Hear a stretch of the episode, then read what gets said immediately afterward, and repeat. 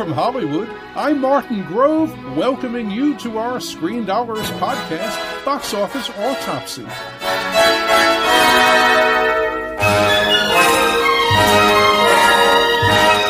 Right now, we'll look at the movie marketplace and analyze how things are going and where they're going sharing some opinions from my perspective after decades of talking about Hollywood on CNN Entertainment Tonight and as a Hollywood Reporter columnist.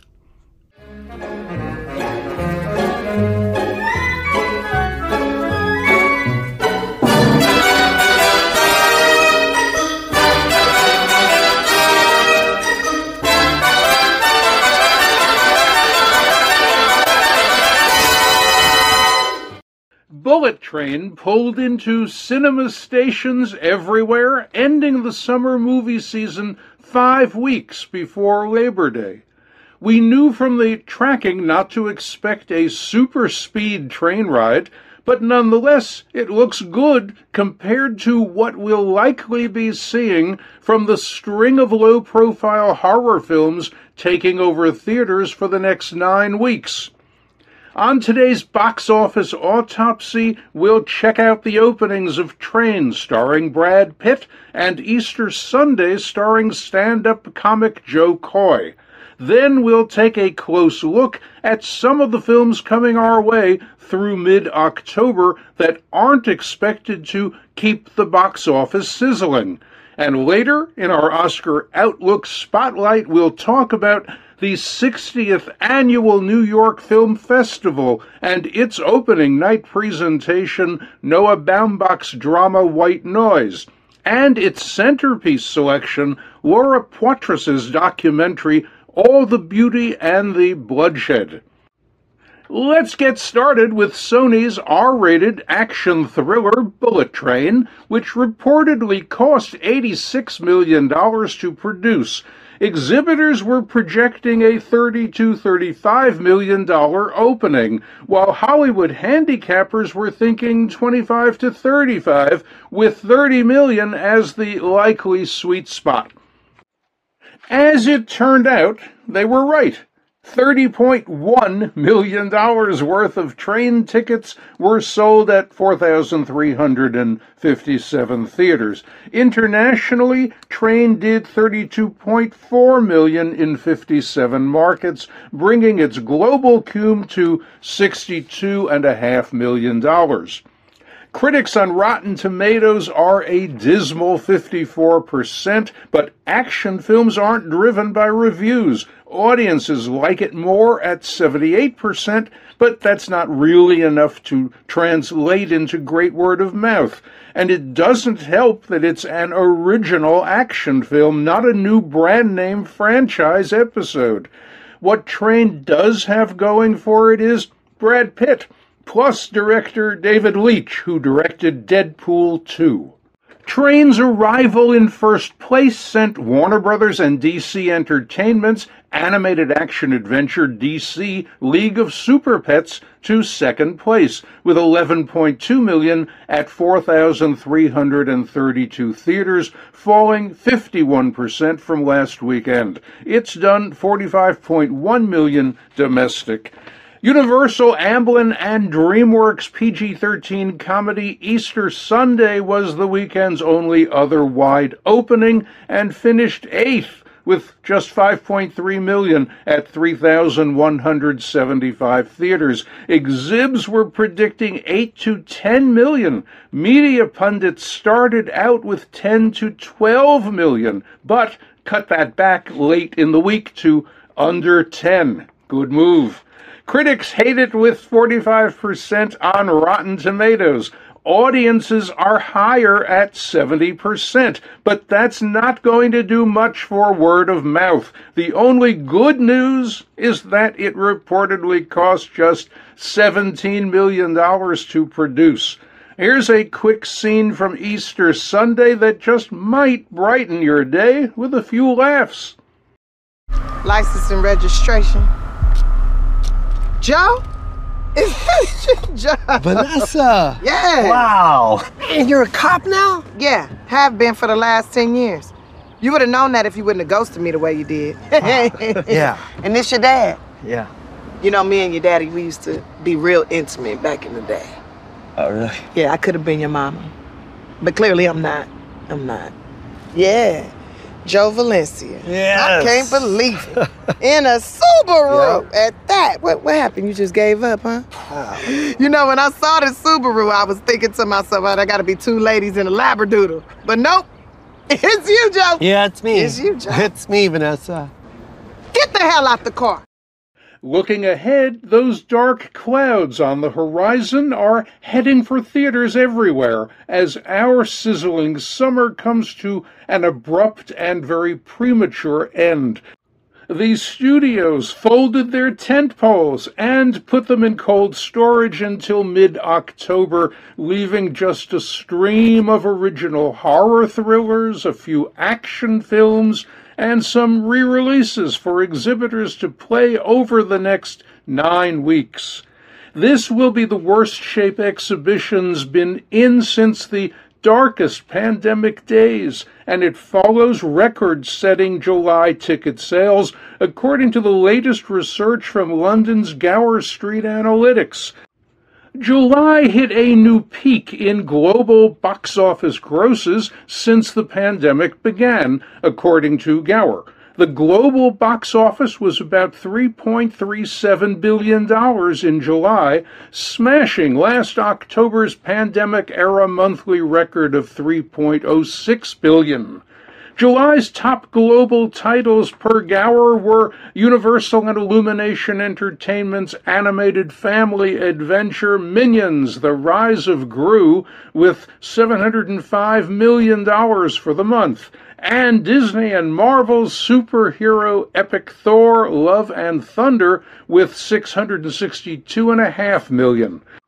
There also was box office energy from holdovers, like Paramount and Skydance Media's Top Gun Maverick, starring Tom Cruise, which has grossed over $1.32 billion worldwide, adding about 275 million in July. As for July's domestic market, Gower puts that at about 1.13 billion, a one-month high going back to December 2019. July also witnessed ticket sales at their closest level to the pre-pandemic average, with just an 8% decline from July's average for 2017 through 2019. By the end of July, the domestic market cum was 4.86 billion, beating 4.49 billion dollars for the full pandemic year 2021. After the product slowdown kicks in next week, August's totals won't be anything like July's. Here's a quick look at what to expect. Next weekend brings Lionsgate's PG 13 original thriller Fall, where two girls climb 2,000 feet to the top of a remote abandoned radio tower where they're stranded with no way down. Its average first choice tracking is an unencouraging four points below norm. Universal's R rated horror adventure Beast, starring Idris Elba, opens August 19th. Its average first choice tracking is equal to the norm, but its scores are way too low to get excited about. The early critic score on Rotten Tomatoes is a dismal 29%.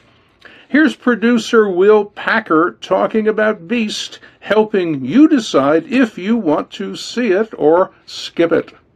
When you separate those prides, you have these alpha males that otherwise would be part of a group. The ecosystem is intact.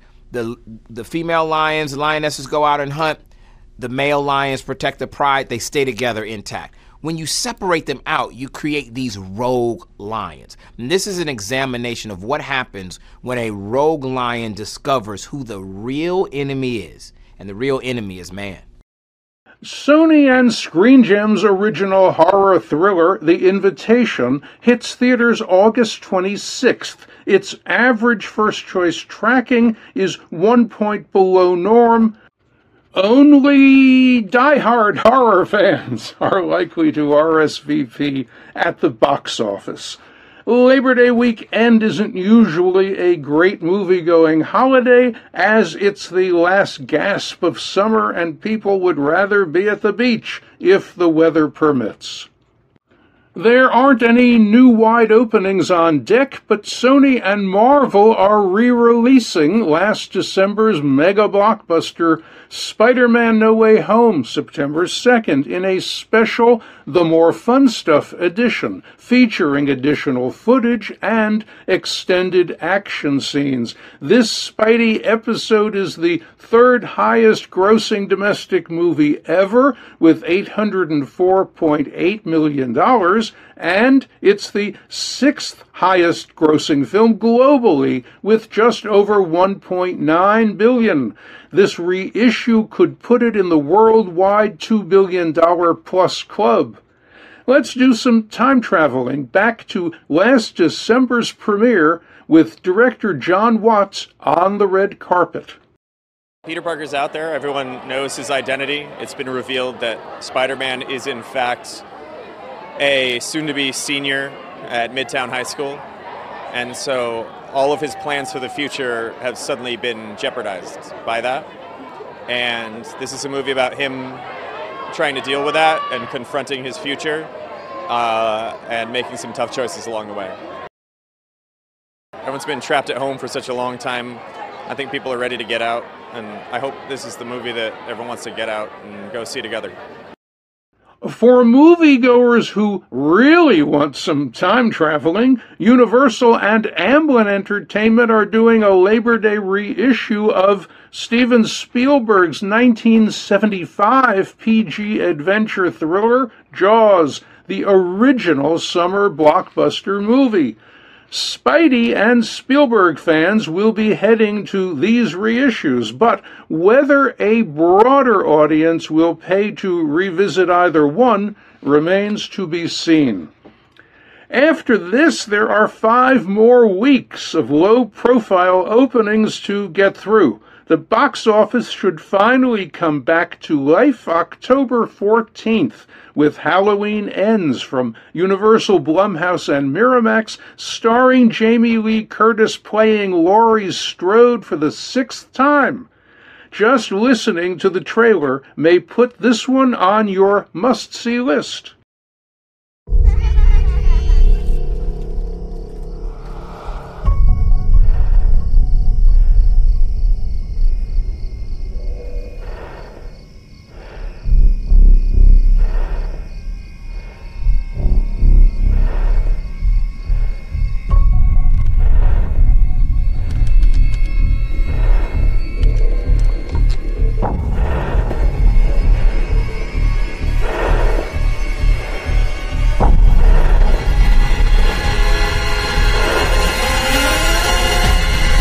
Come on, let's go.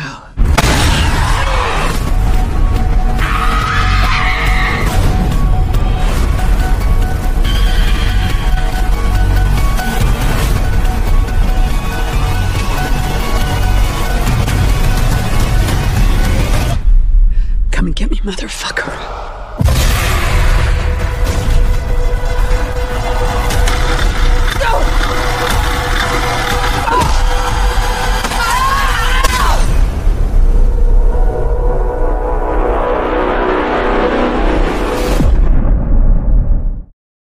Franchise's previous episode, Halloween Kills, opened last October 15th to $49.4 million.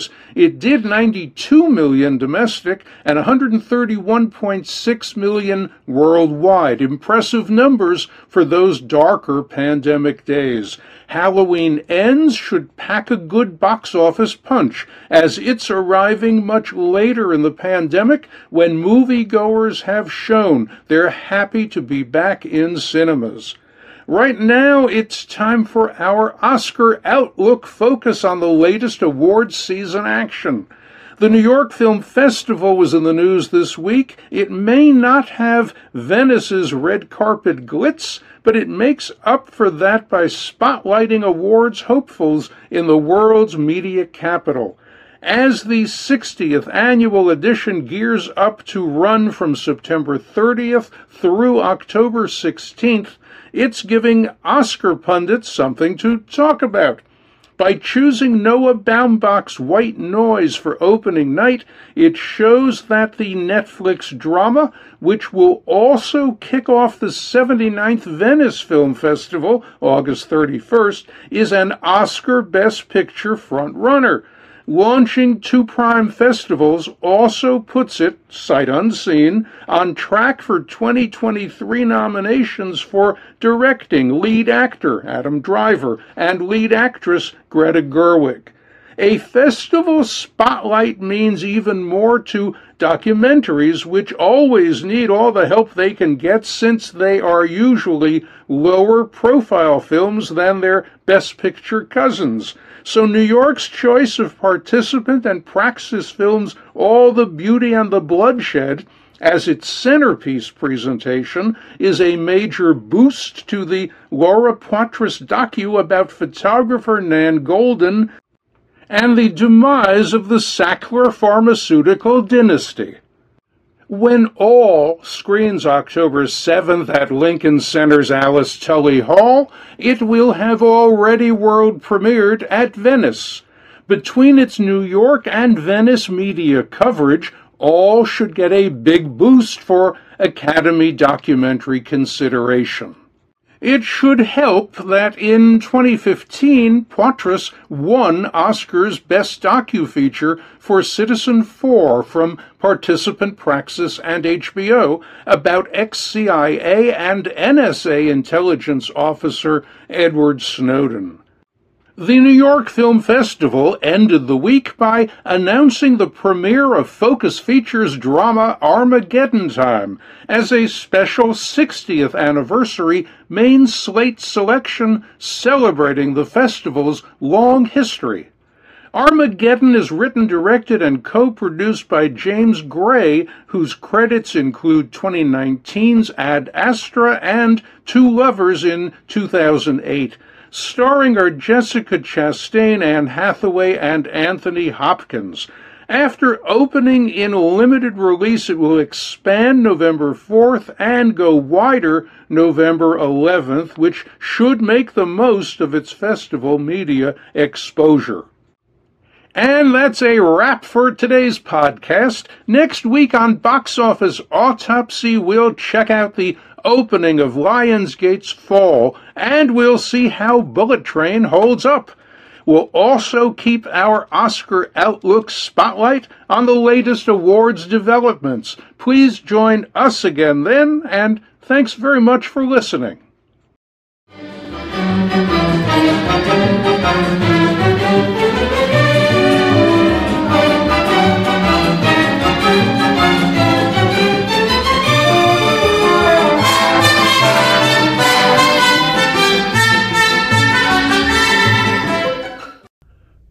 Time now for our film flashback look at what was happening in Hollywood right around now, way back then.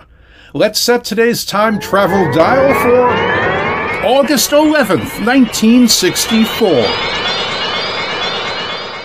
The Beatles' first movie, A Hard Day's Night, paved the way for their next film, Help, which opened a year later to the day.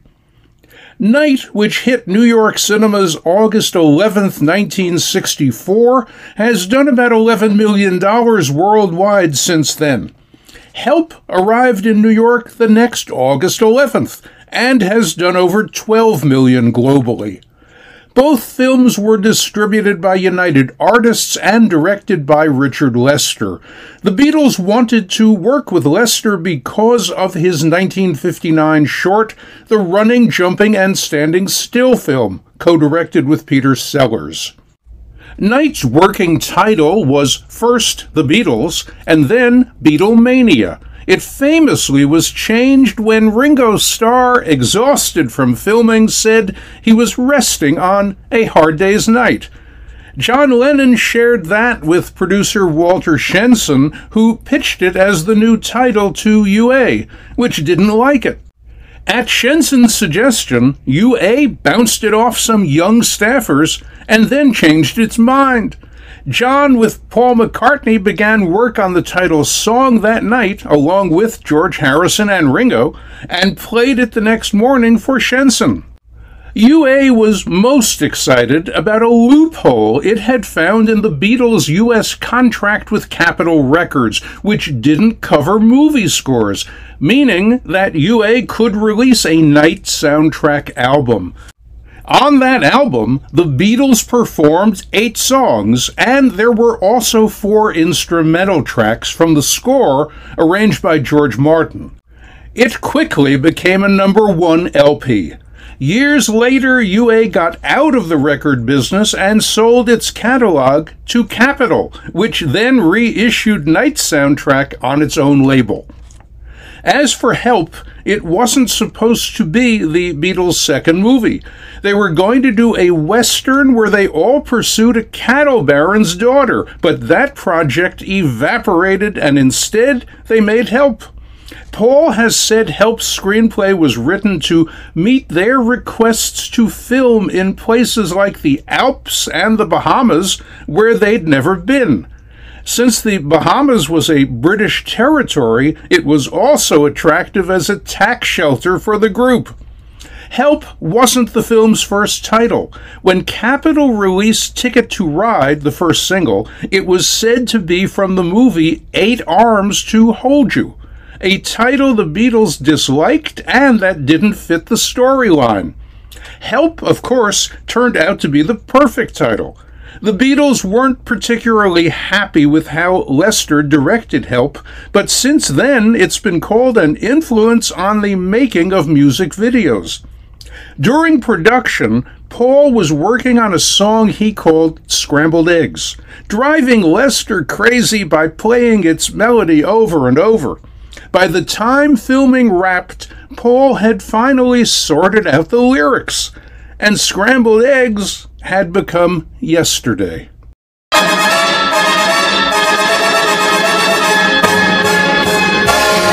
And that's it for today's podcast. Thanks for listening. We'll be back with another box office autopsy next week. In Hollywood for Screen Dollars, I'm Martin Grove.